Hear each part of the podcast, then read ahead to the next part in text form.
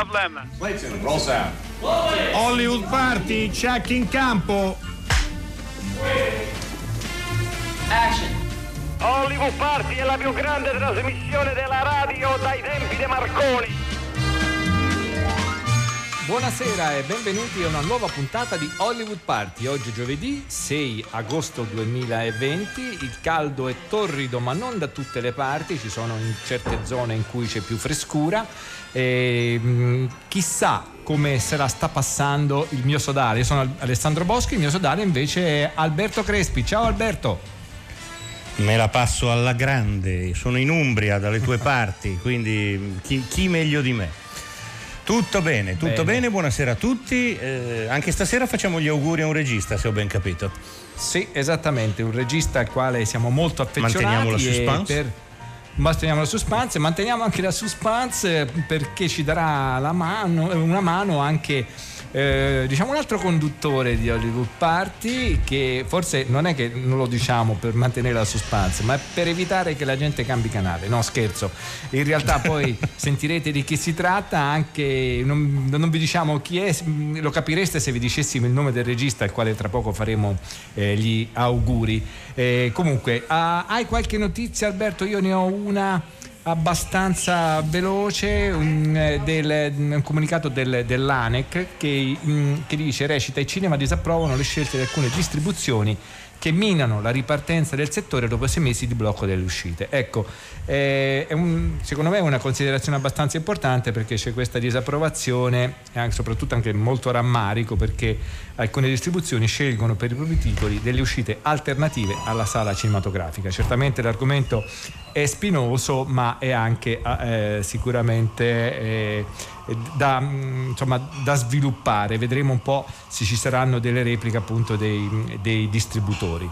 Eh, altre notizie non ci sono, questi giorni in realtà sono piuttosto avari di notizie, però diamo le nostre informazioni istituzionali, vale a dire che cosa che facciamo raramente in questi giorni, è ovvero che abbiamo il nostro sito eh, Hollywood Party Naturalmente potete riascoltare tutte le nostre eh, puntate, anche questa che sta andando in onda tra po- mm, dopo pochi minuti dal termine la potrete trovare in rete, poi naturalmente i nostri contatti. E abbiamo un numero per gli sms dove potete inviarci, dirci qualsiasi cosa ed è il 335 5634 296 e poi oggi qualsiasi cosa ma, ma non esagerate ecco diciamo. No, ecco, non esagerate, non esagerate. Trattenetevi. E naturalmente po- poi naturalmente Alberto oggi è anche una triste ricorrenza perché è il 75 anniversario sì. del, mm, della bomba di Hiroshima o Hiroshima, non sì, ho mai capito, l'ho sempre sentito eh, pronunciare in entrambi, eh, sì, in entrambi Lo puoi modi. dire come vuoi Ale, a me hanno spiegato una volta che il giapponese non ha l'accento tonico, tutte le, voca- tutte le sillabe sono scandite, per cui loro dicono Hiroshima e quindi come, comunque, ecco. lo, comunque, lo, dici sbagli. Bene. Come Kurosawa. esatto, e tra l'altro è molto divertente. E, mh, anche eh, Correda, anche, mi ricordo che sì, tra l'altro corre, quando venne questa. Esatto, quest'inverno fu abbastanza divertente quando Enrico Magrelli e Dario Zonta ci, ci raccontavano insomma, il modo giusto di pronunciare il, il nome di Hirozaku Correda, se non sbaglio. E il film che abbiamo scelto per in qualche maniera rendere omaggio alle vittime di quella immane tragedia è un film del 1987 di Steven Spielberg e il, il protagonista era un giovanissimo Christian Bale. Christian Bale è un attore molto versatile. Sì. Eh, quasi in maniera imbarazzante, ha fatto dei film in cui proprio lui fisicamente eh, riesce a cambiare, sembra sì. davvero ad essere un'altra persona. Eh. In, cui, in cui secondo me non è lui. No, viene, davvero, a volte viene da pensare che mettano il nome di Christian Bale e poi lo facciano fare però scherzo naturalmente. Sì è un attore camaleontico allora era un bambino e tra l'altro nessuno avrebbe pronosticato una carriera del genere perché si sa che un sacco di attori bambini poi da grandi fanno tutt'altro. Invece lui è, è diventato veramente un, un grande un grande sì. È vero. E tra l'altro venne scelto tra 40.000 bambini e fu la allora moglie di, di, Spielberg, Irving, a dire che secondo lei era quello giusto e in effetti ci prese in pieno. Altri protagonisti naturalmente del film erano eh, Miranda Richardson e John Malkovich. In realtà la storia di Hiroshima è un po' sullo sfondo, però naturalmente eh, avviene alla fine del film l'esplosione. Eh, è ecco una sorta di rito di, di, di film eh, così di crescita adolescenziale questo bambino sì. che si trova a dover affrontare de, delle situazioni terribili e che culmineranno poi appunto con eh, l'esplosione eh, di Hiroshima. Ascoltiamo una clip, L'impero del sole, Steven Spielberg. La notizia della resa è giunta al popolo giapponese attraverso il messaggio radiofonico dell'imperatore Hirohito. Oggi il Giappone è una nazione devastata e spaventata, completamente distrutta nello spirito, così come Hiroshima e Nagasaki sono state distrutte nella realtà. Più di 100.000 persone sono morte nell'esplosione di due sole bombe che hanno portato la guerra del Pacifico alla sua conclusione. Inoltre la dichiarazione di guerra della Russia al Giappone ha portato un'armata russa di un milione di persone in Manciuria e ha proprio effettuata un'ulteriore punizione, un raid di 1500 bombardieri B-29 durato dall'alba al tramonto. Ma per il Giappone la guerra era già perduta. Le sue ambizioni di creare un nuovo impero nel Pacifico si sono incenerite in una palla di fuoco più rovente del sole. Vincitori e vinti rimangono in soggezione davanti alla nuova superarma. Finora pochi scienziati avevano compreso quale forza si sarebbe sprigionata dalla scissione dell'atomo di uranio. Oggi questa conoscenza si è diffusa in tutto il mondo, in un'onda d'urto e in una spettrale luce bianca. La bomba atomica dal potere distruttivo di 20.000 tonnellate di esplosivo. Nagasaki, che è considerata la porta giapponese... Io l'ho vista, io l'ho vista. L'impero del sole. Una luce bianca. Credevo fosse la signora Victor che saliva in paradiso.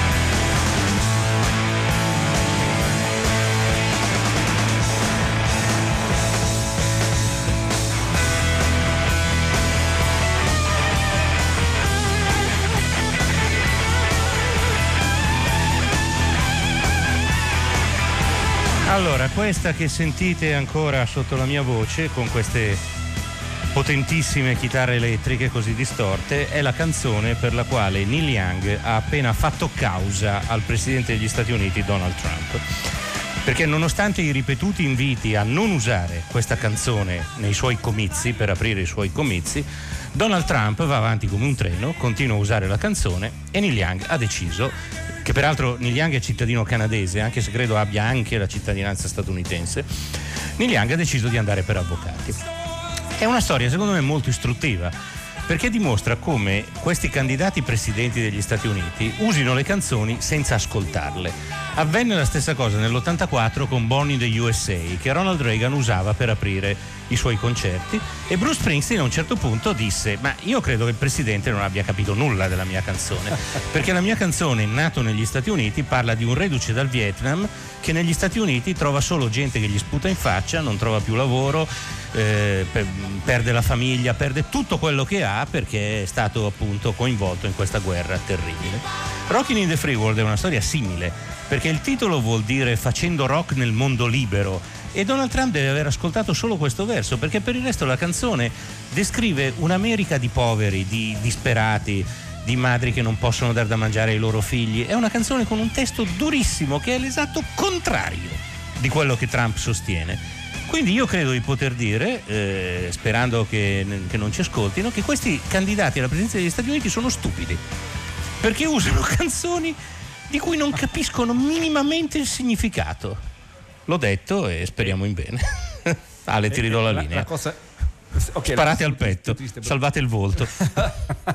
la cosa più triste potrebbe essere, ma non è sicuramente, che eh, le persone a cui è destinato questo pezzo siano ancora peggio. Detto questo, comunque, eh, vorrei dire che anche eh, Obama aveva utilizzato un pezzo, però mi pare solo la versione musicale di un, dei National, che era Fake Empire, ed era un pezzo però molto positivo, come lo stesso autore ebbe a definirlo. Evidentemente eh, i candidati usano spesso delle canzoni molto note. Adesso però abbiamo insieme no, a noi... È successo linea... anche in Italia, eh, per carità. Comunque. Ah certo, beh sì. Con c'è anche De Gregori, scrive, però un conto è se c'è un accordo e se la canzone ha un senso.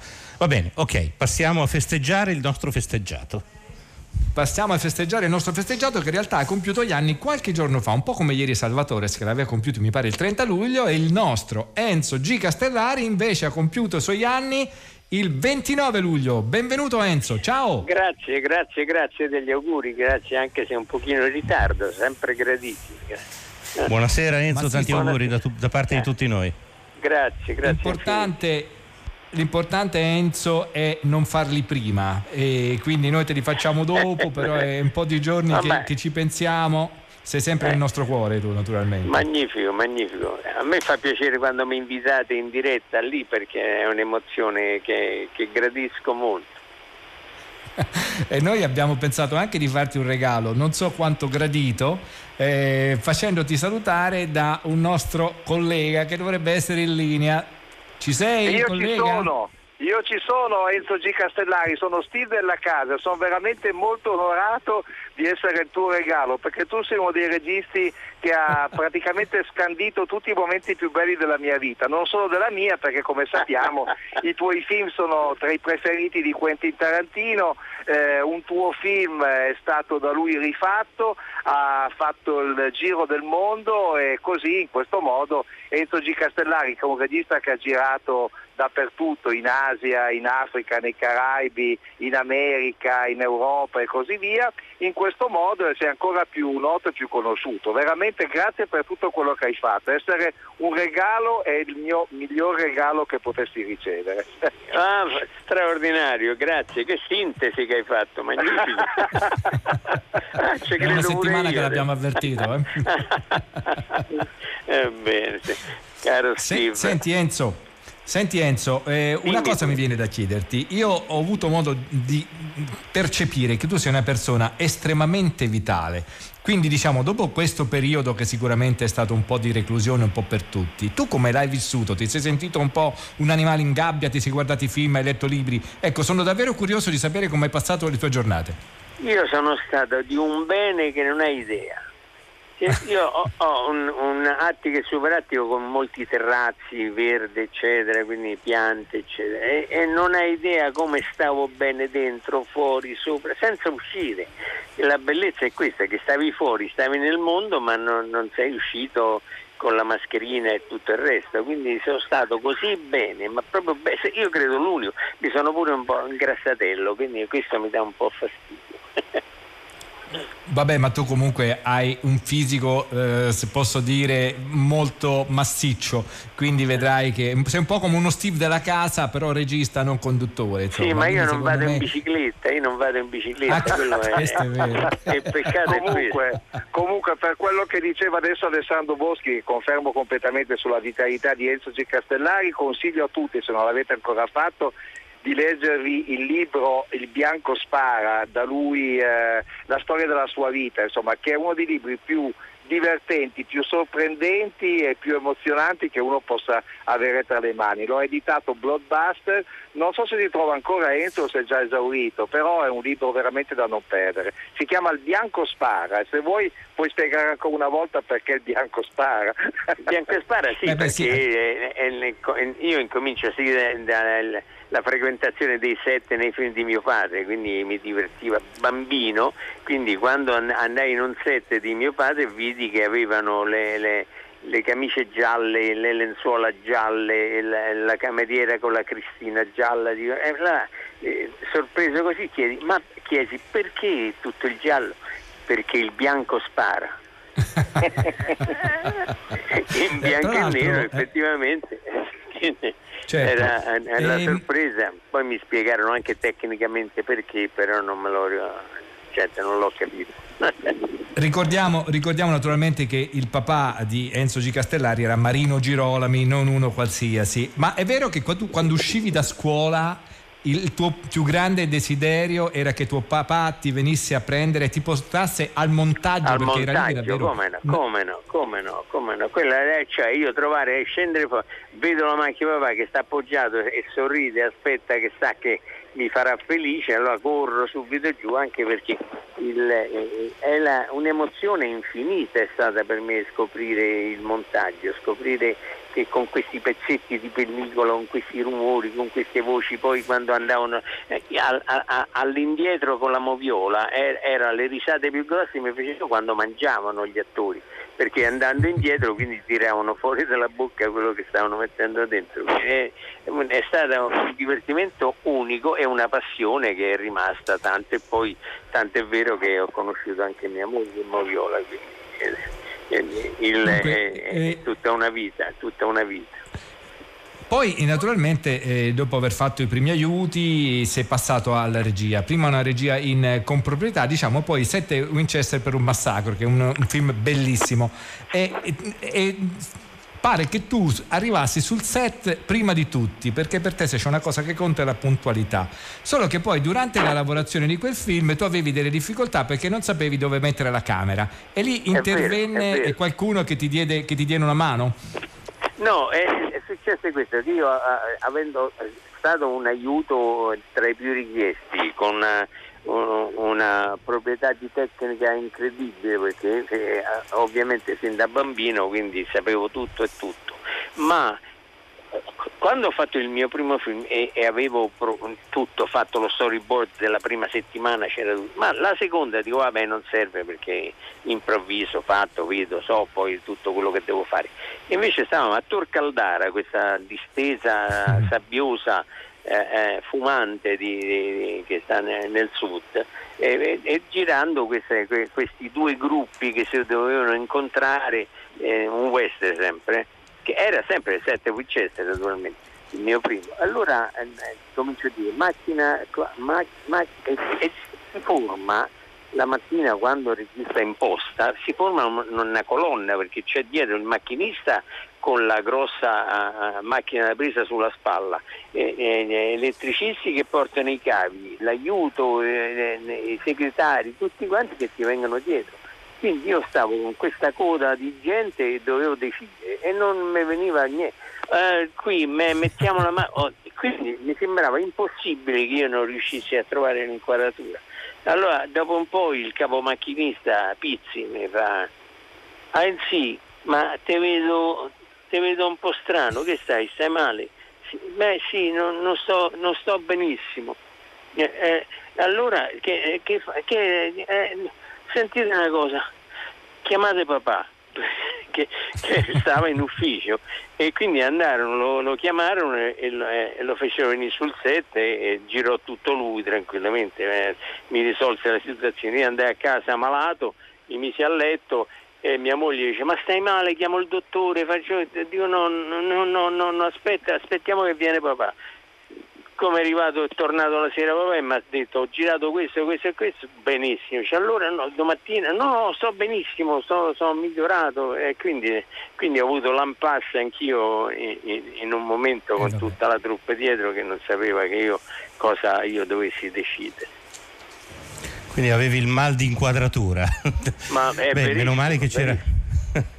meno male che c'era il babbo, anche un eh, recente beh, film.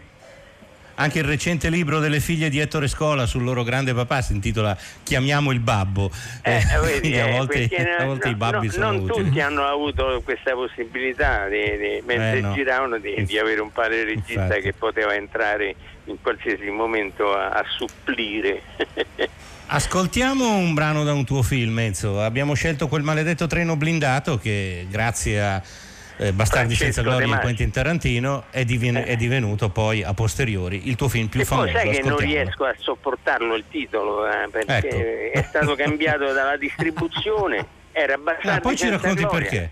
Eh va bene. Vai, vai con la musica. Sentiamo. Oh, c'è Barro! Eccolo. O'Hara. Presente. Gonzales. Sì. Esposito. Presente. Johnson. Presente. McKinley! È uscito. McKinley! È tornato. Mancano quattro prigionieri. Vai a vedere che succede. Signor sì. Tu, coraggio, montare, forza. Avanti.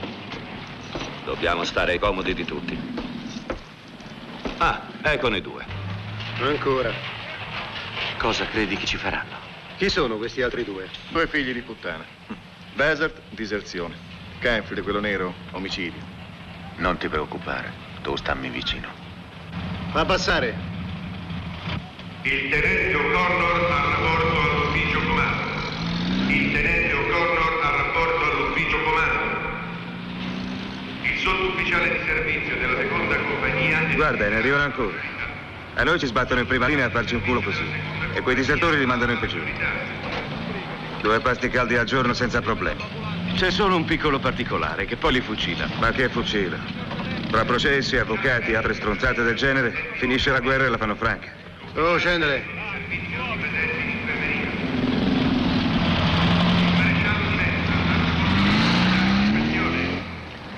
Ah, te. Tu, un altro sporco disertore. Mi fate schifo. È un bastardo, lascia perdere. Senti chi parla di bastardi. Un negro di merda. Più nero dello stronzo di un tedesco. Io sto qui perché ho strangolato uno che parlava come te. Se adesso faccio il bis, non mi fucilano due volte. Ecco, questo era proprio l'inizio di quel maledetto treno eh, blindato, però musica, a questo punto Enzo... L'apertura no, no, era una scena del film. Spiegaci sì. questa cosa del titolo, Enzo. Eh, doveva essere diverso? Sì, il titolo era va, eh, il, eh, di, di, di, deciso da, durante, ma è perché la decisione è stata quando io spiegavo agli attori, a tutti gli attori insieme, qual era il film, come raccontavo, chi erano tutti i personaggi. Poi a un certo punto se voi siete, you have a, a, a bunch of uh, inglorious bastards. Allora uh, Fred Williams, hey man, this is the title. E, e Mantonelli dice questo è il titolo, Bastardi senza gloria, cioè è bellissimo. E, e era pronto combatto, il combatten, non so, uno dei tanti combatten, numero non so che è il titolo originale. E allora poi mettemmo subito questo dall'inizio del film, sul Chuck, Bastardi senza gloria. Poi invece il distributore ha avuto l'idea geniale, perché non si può, Bastardi senza gloria non ha un appeal, capito? Invece è da me coglioni proprio, bastardi senza gloria. Lui decise quel maledetto treno blindato e sti cazzi, eh, proprio ha, ha rovinato un, un film con, eh, cambiando il titolo. Però per fortuna è andato bene lo stesso e nel resto del mondo sempre in Glorious Bass è stato intitolato. Ecco, eh, ci hai detto che questo film, eh, Enzo, non è uno dei tuoi preferiti. Io sarei curioso di sapere se invece è il preferito di Steve della Casa o se non questo, quale? Tra i miei preferiti, dici? No, no, No, dicevo, questo, no, questo non, mi, causa... non mi sembrava, non mi sembrava un granché. Poi vedendolo, rivedendolo e ne- sentendolo sempre citare, eh, mi sono affezionato. Quindi adesso mi piaciucchia. Ecco, eh, invece Steve della Casa, eh, qual è il film preferito di Enzo G. Castellari? Allora, il titolo preferito è Colpi di luce. Credo che Colpi di luce potrebbe essere il titolo di un saggio sul, eh, sul cinema, proprio sulla storia del cinema, perché il cinema è veramente fatto a colpi di luce ed è uno dei film internazionali che Enzo G ha girato.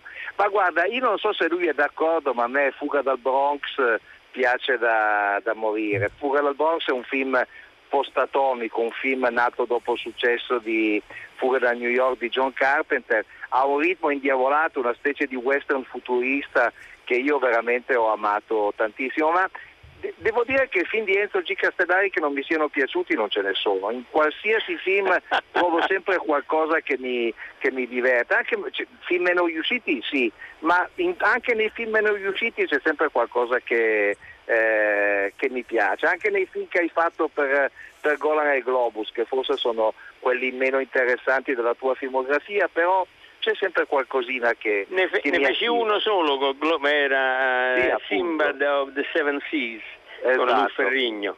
Eh, che, era, sì. che era poi di un divertimento perché era con- eh, ho scoperto un Lu Ferrigno divertente, intelligente, simpatico e l'ho reso spiritoso per tutto il film, quindi era Un una tattico. trovata. Un Era trovata. tattico. Sì. Va- Va bene. Eh, non c'è dubbio che un'altra cosa che caratterizza un po' i tuoi film, si riallaccia un po' a questo discorso che stavi facendo Enzo, è il, tuo, il modo di, di iniziare i film. Cioè c'è subito una sorta di, non dico di colpo di scena, comunque c'è subito una scena che attira l'attenzione e questo secondo me è una cosa anche molto televisiva, nel senso che di solito il film cinematografico, insomma, in sala ha dei ritmi un po' più lenti. Tu invece no, tu vai subito diretto al, insomma, entri subito ne- nel, nel meglio, nel, nel mezzo della storia. Sai che l'inizio soprattutto è sempre interessante eh, che quando eh, parlo con i produttori, dico, bene, i primi 5 minuti sono quelli che inchiodano eh, lo spettatore sulla sedia, quindi se, se non gli piace, se- visto che invece lo avvolgo di, di sorprese, di azione e di movimento, rimane a vederlo con piacere. E, e quindi è, è con questo principio ho basato un po' tutti i film. Mi ricordo sulla polizia in crimine legge assolve che fu il, il primo poliziesco, diciamo, dopo la polizia ringrazia, che Edo Damati ebbe l'idea di farlo e fu geniale perché io eh, gli dissi lo giro con un inizio alla bullet, con l'inseguimento dei bullet. Poi i personaggi devono essere come French Connection, cioè mangiano la pizza, quello mi piace, la ragazzina con i stivali rossi, cioè t- cose vere, vere, vere sui personaggi. E poi ovviamente il finalissimo è un altro inseguimento di quelli eh, senza fine. Ed è, ed è Senti, stato Enzo. poi così. Ed è stato Eh, così. eh, io eh, ho un'informazione, non, non- non mi giure- non giurerei che sia esatta, però mi pare di ricordare che tra i tuoi film preferiti ce ne sia uno insospettabile, ovvero che sia Elsa Poppin. Ma è vero? Sì, assolutamente, assolutamente. Ho amato Eh Elsa Popping, io e Tito Carpi, il mio sceneggiatore, eh, abbi- siamo cresciuti insieme e, con l'amore per Elsa Popping in ogni sceneggiatura cercavamo sempre di, di- la- ce la raccontavamo alla Elsa Popping e poi insomma ci, la rendevamo più cinematografica, però se al momento le risate che ci facevamo per, per- in- cercando di interpretare Elsa Popping su un western o su, un poliziesco. eh. È un film che, che- che con- quando riesco a vederlo, io ho la copia però non lo vedo, cioè le copie che ho a casa non le vedo, se mi capita di vederlo in televisione mi guardi, mi guardi i film, ma eh, eh, ritirarli fuori e metterli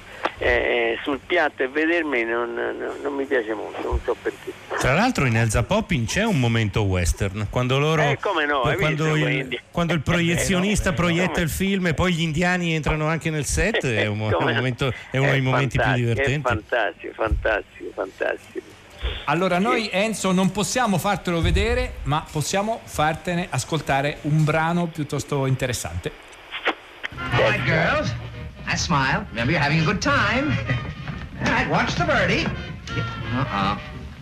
Young lady, would you mind sitting over in that chair? Right there.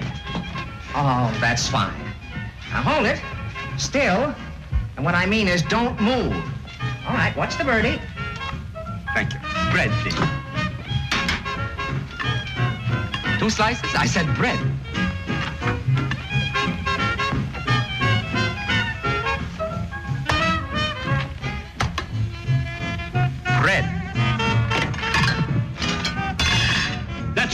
Do you mean that's enough? You're back to two slices. Come here, on top Been a great opportunity for me to come up here and take your pictures, and I hope your show is a success. I really do. Well, goodbye, girls. Well, hello, big boy, what's cooking? Would you like to get your picture taken? There may be a movie contract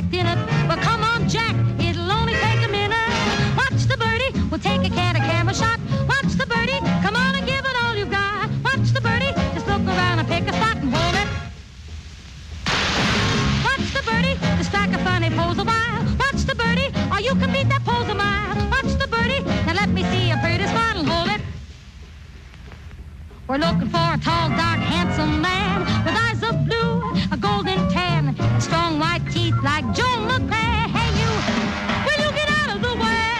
Watch the birdie, we'll take a can of camera shot. Watch the birdie, come on and give it all you got. Watch the birdie, just look around and pick a spot and hold it. Zooty. Watch the birdie, we'll take a can of camera shot. Watch the birdie, come on and give it all you got. Watch the birdie, just look Hold it, hold it, watch the birdie. Just like a funny pose a while. Watch the birdie. Or oh, you can beat that pose a mile. Watch the birdie. Now let me see a pretty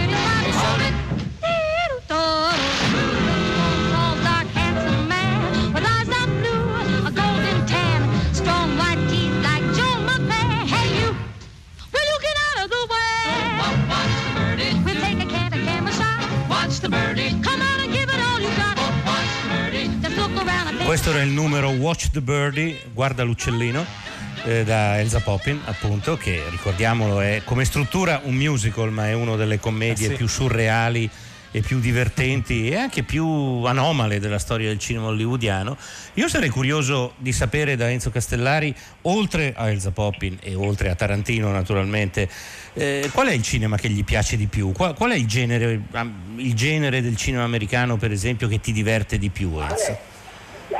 Diverte, io sono appassionato di Bergman, quindi eh, che, eh, non c'entra Ah, niente. che, non è un, ma- non è un cineasta No, hollywoodiano. assolut- assolutamente. Decisamente. Quindi quando, quando si, si parla di cinema estero, e- ed è- e io sono per, per- per- beh, tanto è vero che in Chioma l'ho saccheggiato a, a- a- proprio a piene mani, E mentre invece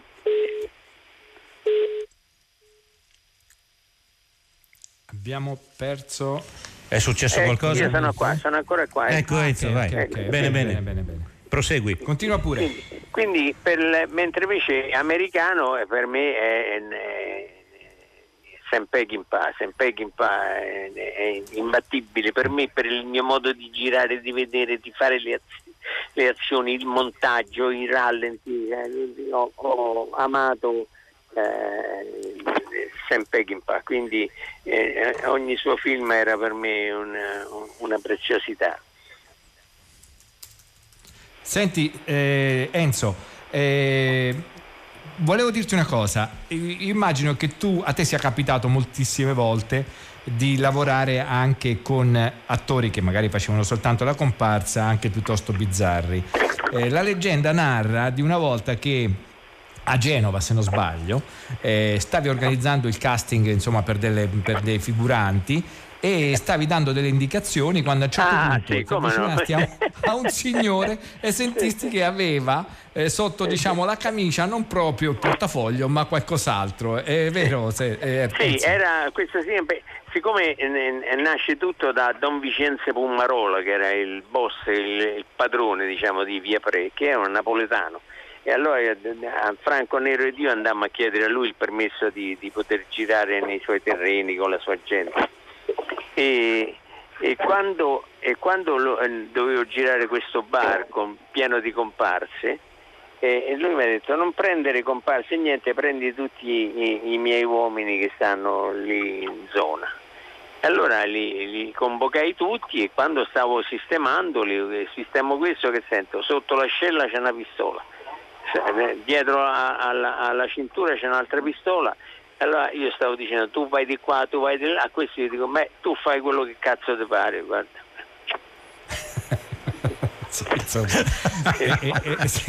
Era, meglio era non meglio ti do ordini perché è meglio evitare sì, esatto, esatto. Tra, tra, l'altro quel film lì per molti è ritenuto un po' davvero l'ingresso del cinema italiano nel poliziottesco. Non era sì, sì, soltanto un film di denuncia ma l'inizio di un nuovo genere sei d'accordo Enzo? È, ver- è verissimo e ne sono orgoglioso cioè me, me lo riconosco questo questo momento che ho quasi inventato insomma, il genere perché eh, la, la, polizia ringrazia era un fantascienza, una cosa fantapolitico ma eh, questo con i personaggi, le azioni e tutto, insomma, mi è sembrato di, di, io di metterci tutto quello che mi era piaciuto del poliziesco americano, l'ho, l'ho messo tutto nel film. Ma invece a quali eh... film di Bergman fai riferimento in Cheoma? Mi ha incuriosito moltissimo. Eh, allora, eh, in Cheoma c'è?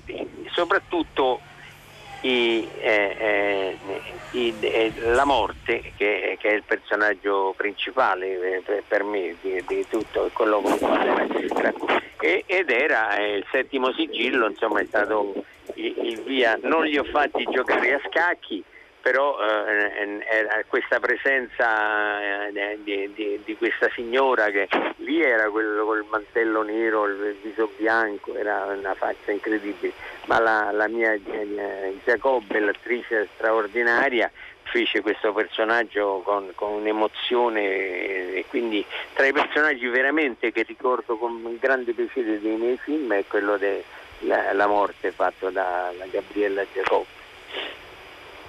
Ecco, Sergio, sono arrivati dei messaggi, te ne vado a leggere uno, grande Castellari.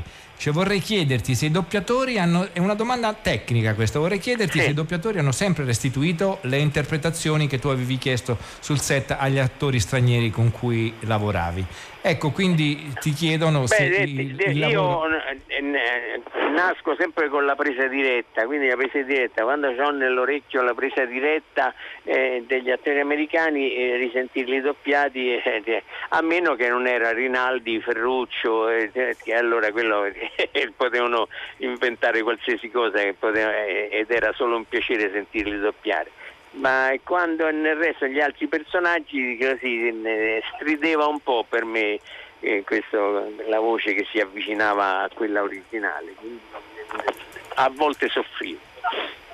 Senti Enzo, eh, noi speriamo che tu compia gli anni non una volta all'anno, ma una volta ogni sei mesi, così almeno ti facciamo una telefonata. ma fatela eh, quando volete. Detto questo, Magnifico. noi ti ringraziamo tantissimo. A voi è stato salutiamo. un piacere immenso. Grazie. Ti salutiamo con quello che mi risulta essere uno comunque dei tuoi film preferiti, ovvero Cheoma. Grazie, grazie Enzo grazie, G. Grazie, grazie, Auguri ancora grazie. Enzo, grazie, davvero. Grazie Ciao. a tutti, grazie a tutti, grazie, arrivederci.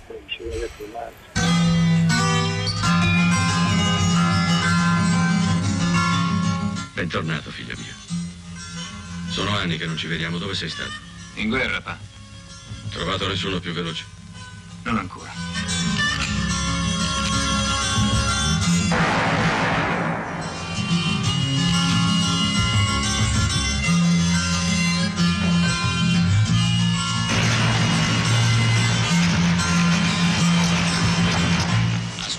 Due dei nostri, senza neanche guardare. Nessuno è capace di centrare un bersaglio senza guardare. Solo due uomini possono farlo. Nostro padre e un altro.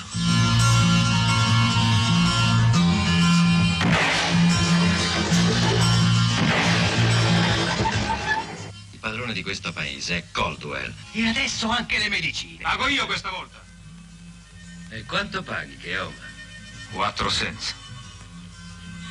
È il prezzo di quattro pallottole. Una. due, tre e quattro.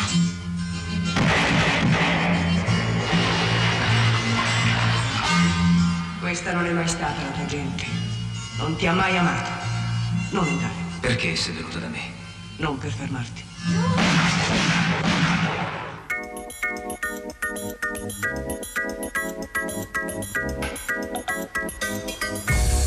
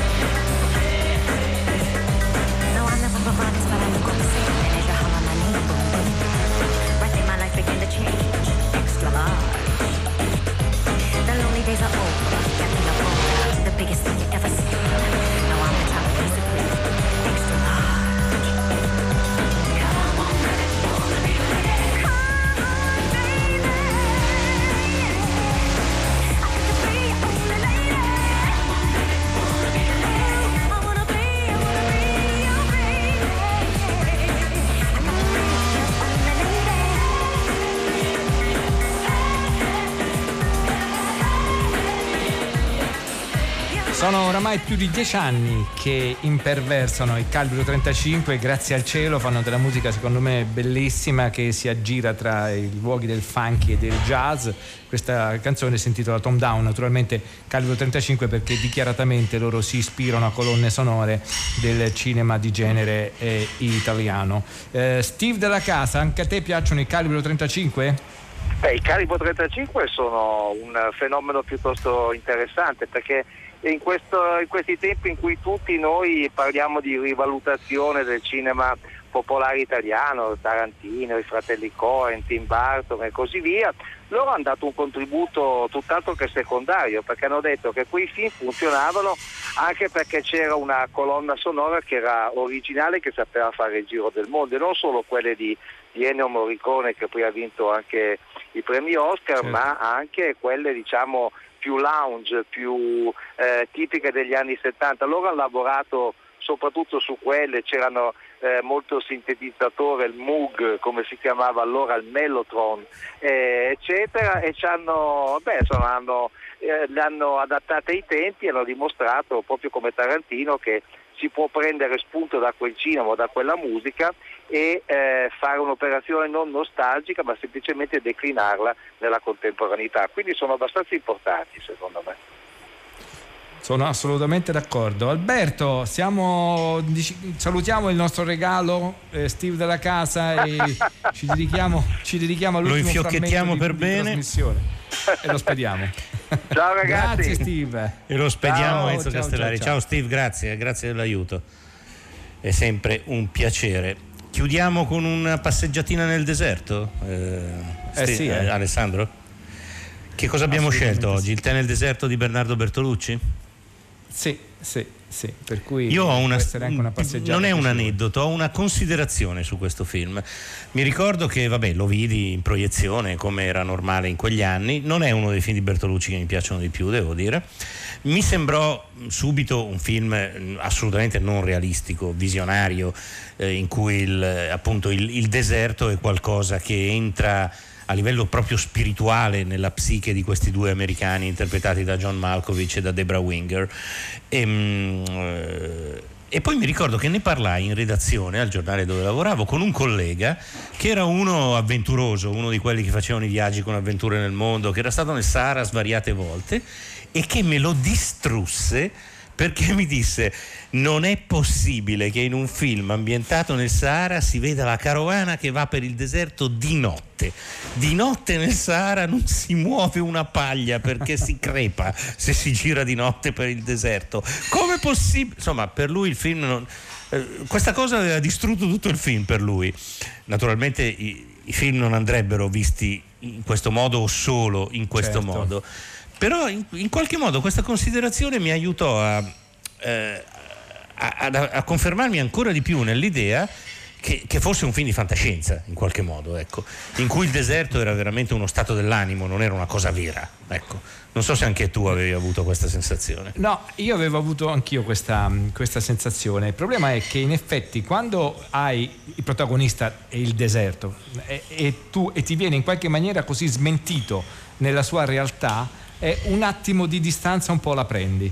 E quindi questa cosa qui insomma ti fa un po' pensare a quando invece sei all'interno di un film in quale, come dici tu giustamente, di fantascienza è totalmente eh, così emotivo, emozionale e quindi è una considerazione diciamo che non andrebbe fatta, però ti viene spontanea farla sì, quando, sì. quando Mi pare di capire che è partita la sigla e non facciamo in tempo a sentire sì, la clip del film. Sì, sì. E eh, vabbè, lo ricordiamo, allora, Il tè nel deserto di Bernardo ricordiamo. Bertolucci. The Shelter in Sky, allora, tratto ha... dal romanzo di Paul Bowles. Chi ha fatto questa trasmissione lo dico io e questa trasmissione è stata fatta da Francesca Levi e Maddalena Agnisci che sono le nostre curatrici, Daniele Di Noia che è il nostro tecnico, insieme naturalmente ringraziamo anche i tecnici della sala controllo che ogni sera ci mandano in onda, poi Massimiliano Bonomo, Antonio Bonanata, Erika Favaro, Enzo G. Castellari, Steve Della Casa e Alberto Crespi e naturalmente Alessandro Boschi, senza il quale la trasmissione di oggi non sarebbe esistita. eh, ci sentiamo domani per un venerdì scoppiettante con Hollywood Party. Ciao, rimanete su Radio 3. Ciao, ciao. ciao, ciao. buona serata.